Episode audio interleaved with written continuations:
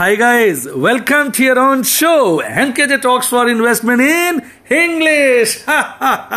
so guys, how are you? Today on 18th May 2020, when I look at international market, especially the American markets, I am shocked or you can say I'm surprised to see that all the indices are in good greens.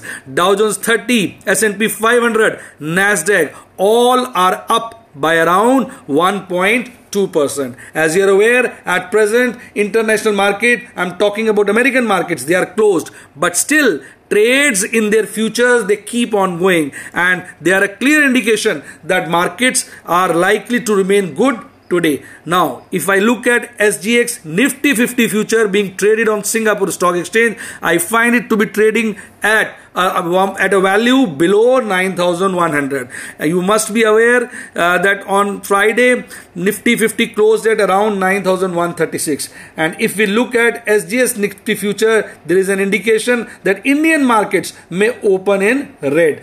Thereafter they will behave according to the events that unfold during the day with this i would like to say the opening is likely to be flat or slightly red, maybe slightly green. So let's see what happens. Bye bye.